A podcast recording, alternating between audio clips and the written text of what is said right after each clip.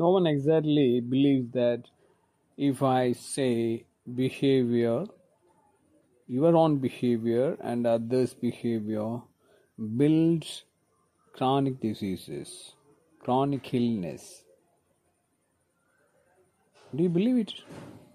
A lot of people do not consider, are not at all concerned about their own behavior or the behavior to which they are subjected to. Means others' behavior, how it influences you. It influences a lot. In fact, others' behaviors are less influential than your behavior.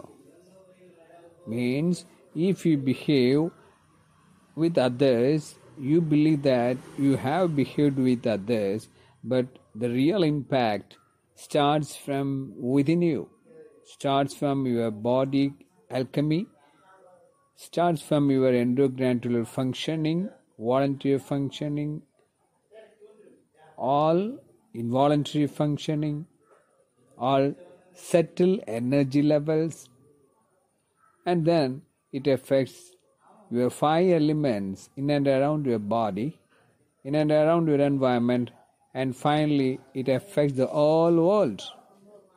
What are the impacts of your good behavior and bad behavior? It's a matter to discuss because now behavior medicine. What is behavior medicine? Behavior medicine is simple behavior as a medicine to your own problem or the medications and the medical practitioner's behavior in an ill body and in an ill mind.